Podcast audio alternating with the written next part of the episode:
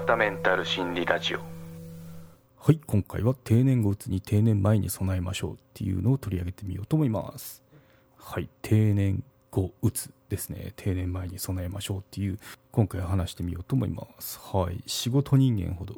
陥りやすい定年後うつっていう言葉がありますよね。うん、でこれに対してアラフォーが語りますっていう感じなんですけど、まあ、そうですね。結構あのアラフォーになってくると親世代ですね。親世代が年金の準備など始めたりしてうちの親って結構若くして自分でるんですけどそう20歳前後の時の子なんでそうなってくると年金の準備そろそろしなきゃとかあのいつからもらうとかもう早くもらっちゃおうえとかなんかあるんですけど、まあ、そういった手続きとかしだしてるわけですよそういうのを見ていると、まあ、自分にとって遠かった老後っていうのが見え隠れする世代だなって思ったわけですよね。うん、でその時に大切なのが、まああの別に今から備えるのって十分ありだよなっていうのを思ったわけですよね。うん、なんであとまあ定年後うつに対して記事あの後ほど紹介するんですけど思ったのが、まあ、なんかこう会社でこうまあ、特に男性だと思うんですけど会社一筋でその何十年も生きてきたんですけどそれをこう抜けた時にあの大丈夫ですかっていうのは思いますね。なんでこうその一人になった時間っていうのをこういかに楽しめるか、まあ、その奥さんとかいればそのパートナーがいればパートナーとあの過ごす時間っていうのもあるんですけど、うんまあ、いずれはその一人になってしまうと思うんですけど、まあ、そういった時間でもいかにこう楽しめるかっていうのがこの人生100年時代のキーポイントなのかなっていうふうに思いましたね。はい。そうですね。記事の方また概要欄にリンク貼っておきますけど、仕事に生きがいが消えたやがて訪れる定年後うつっていう記事が面白かった。面白いって言っちゃいけないかな。あの、結構深い内容だなと思ったんで、紹介してみますね。はい。それについて私の考えというのを述べていこうと思います。はい。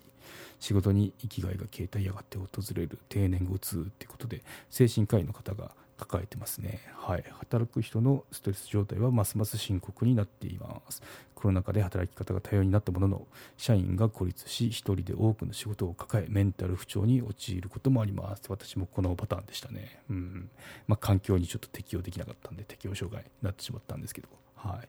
い、働く人のメンタルヘルスに関連したお悩みについて産業医が回答する掲載から抜粋するんですけど今回っていうのが、うん、そうですね。定年退職が近づきつつあるがその後の展望が描けなくて悩んでますっていうその、まあ、定年間近の男性のお悩みっていうのを紹介してたんでちょっと抜粋してみますね。はい。この方っていうのが、まあ、子供はなしで共働き世代ですよと。で、これといった趣味はありませんと。仕事に没頭して生きてきましたとのことでしたね。はい。で、まあ、おかげさまでそこそこの成果も出て、それなりの管理職も任されましたが、まあ、これよくあるあるだと思うんですけど、55歳で役職定年となってから、若手社員の教育やサポートをメインに仕事をしていますということで、まあ、よくありますよね。私も実際にこういった方っていうのを、あの、見たり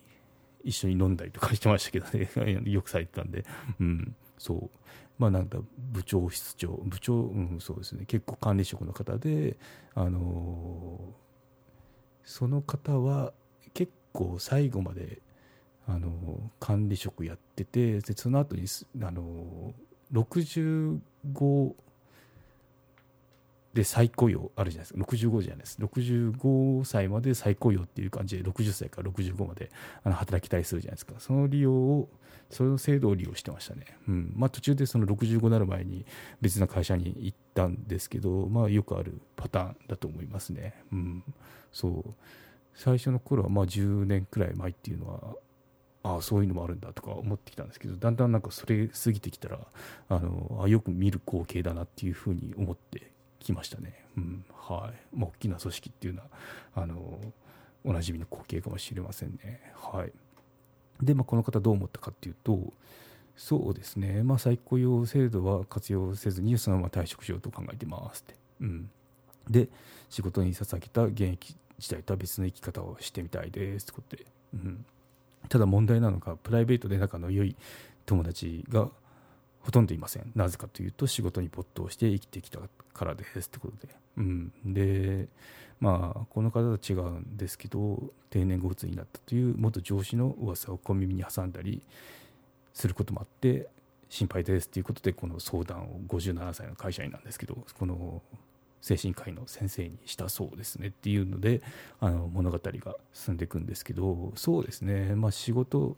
人間ほど定年後うつっていうリスクが高いと言われてますね、はい、定年後の第二の人生に向けていろいろその考えを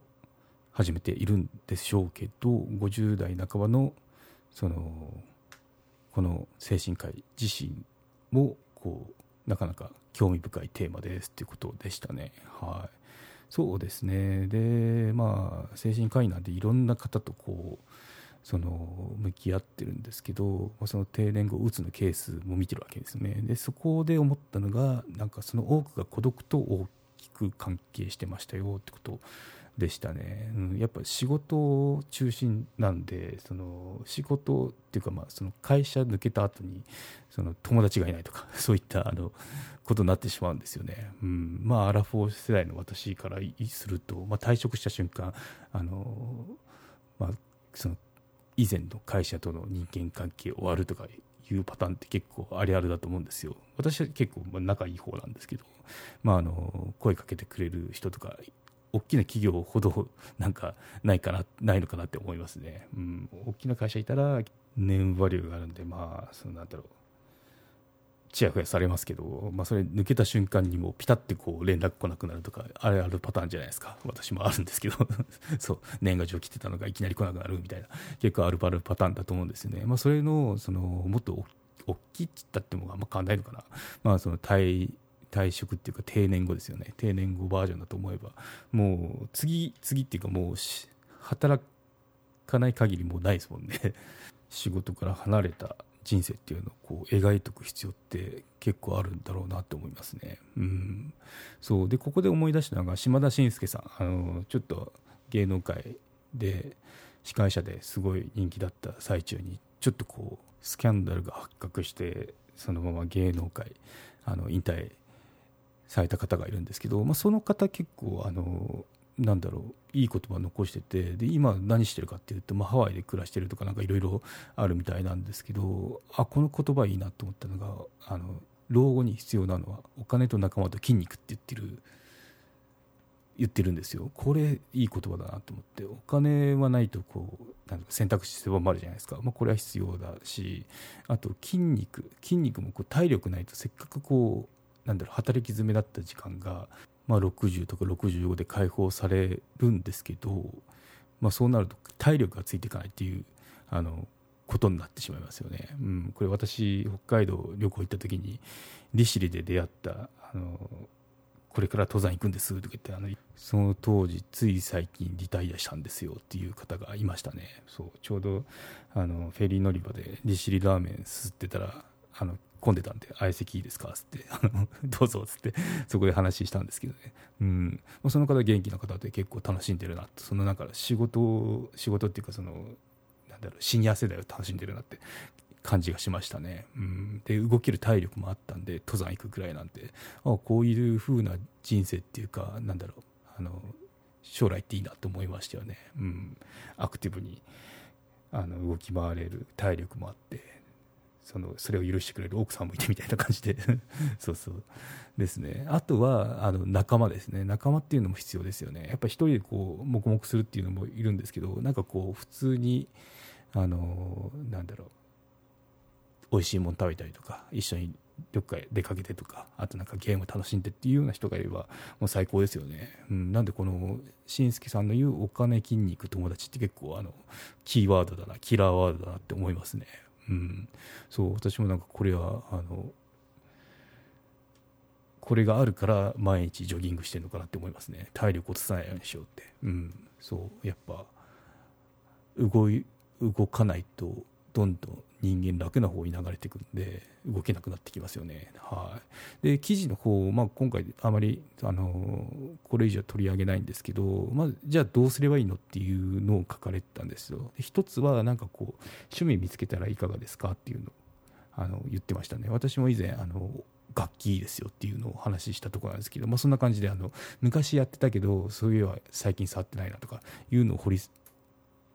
出してやってみるっていうのはいいと思いますね。うん、で、まあ、あまりちょっとピンとこなかったんですけど、2つ目にこのボランティアとかどうですかっていうのもありましたね。うんまあ、これ、キャラによると思いますね。うん、私もちょっとボランティアよしやろうっていうようなキャラではないんで、まあ、どっちかというと、その前者の、なんかこう、一人で黙々とギターの、なんだろう、鍛錬をする方が性に合うかなっていうふうには思いますね。ただこれ人によるんで、あ、それ以降ボランティアいいですね、みたいな。そういったこう、交流の場っていうのを、まあ、意図的っていうか、意識して作っていかないと、60歳とか65、仕事から離れた時に路頭に迷うのかなって思いますね。そう気づいたら、まあ、なんだろう、お金がない、お金はまあギリギリ年金とかあれば、あの、あるかもしれないですけど、まあ、ちょっと貯金があった方が、あの安心ですよね。なんでお金も必要ですよと。で動ける体力も必要ですよっていうあとはそのやっぱ仲間ですよね、うん、やっぱこう誰もその最低限の生活ができたってもその食べるとか住むには困んなくたってもあの毎日が何しようっていう日々って嫌じゃないですか。なんで、今のうちに、例えば、私はアラフォーですけど、アラフォーから、その、将来の60、65のことを考えるっていうのは全然ありだなって思いましたね。うん。そうまた私より年上の方っていう方はもう結構近いその実際にそのシニア世代っていうのにこう突入しようとしてると思うんですけど、まあ、そうするとリアルにこうあの友達あの会社から離れたっても私いるのかしらとか思うかもしれないですよね。うん、なんでそこら辺をちょっとあのなんだろう補填っていうか強化していくっていうのを今から始めたら方が幸せなその第二の人生って言われてますけどそのシニアシニアの時代っていうのがそういうのを送れるんじゃないかなって思いましたね。はい、まあ、人生100年時代なんて意識的に退職後の生活を考えなきゃいけないんだなっていうのを思うアラフォーの私でした。そう。そうですね。本当に結構先のことだと思ったんですけどどんどんこう近づいてるなっていうのは思いますよね。冒頭のうちの両親の話じゃないですけど。うん、なんでまあそういったのを考えることっていうのもそのいかにこうメンタルをこう守っていくかっていう日々の注意事項に入れてもいいなって思いましたね。はい。そうですね。ということで、今回のまとめは、リタイアした後のことを考えるのは、60になる前でもいいよっていうことで締めたいと思うんですけど、今回ちょっとお知らせがありますね。はい。そうですね、メルマガやってたんですけど、まあ、ひとまずお休みしようかなと思いますね。まあ、あの2月中は、結構あの最近は配信したりしなかったりって感じなんですけど、2月中は利用できるんで、あの配信、まあ、そのできるであればしていこうかなと思うんですけど、まあ、3月からはもう停止にしようかなって考えてますね。はい。理由なんですけど、まあ、お金高いんですよっていうのもまあそうなんですけど そう結構あのメルマガされてる方って結構相場感ってあるんですけど、あの安くて月3000円とか、あと高いやつだと6000円とかそんなものなんですよね。なんで結構年間だとしますよね。うん。まあそれが全然ペイできるほどの、そのなんだろう、メディア力だったらありだと思うんですけど、うん、そうで私の場合っていうのはこのポッドキャストって結構ベルマガ的だったりするじゃないですかで、まあ、定期的にこの月と木配信してるんで、まあ、連絡事項とかあればあのポッドキャストで案内できるなって思いましたねあのあとメルマガ自体がポッドキャストと同じ内容なんであの、まあ、ポッドキャストメインでお楽しみいただきたいなっていうのを思って言いましたね。うん。はい。で、まあ、なんか、応援メッセージとか問い合わせがあれば、サイトの方からもあのできるんで、まあ、そこはあの今後ともよろしくお願いしますってとこですね。はい、ということで、あのメルマガ配管予定っていうお知らせでしたね。はい、ということで、今回は以上となります。よろしければ高評価、コメントをいただけると励みになります。番組の登録はまだの方はご登録もどうぞよろしくお願いいたします。はい、ということで今回は以上となります。ではまた。有料チャンネルのご案内をいたします。サブスク版チャンネル「ひろわたメンタル心理ラジオプレミアム」を Apple Podcast で木曜に配信中。サブスク会員は今までの会員限定エピソード全てを聞くことができます。Windows の方も iTunes から聞くことができます。トライアル期間も設けてございます。ご登録して応援いただけると励みになりますのでどうぞよろしくお願いいたします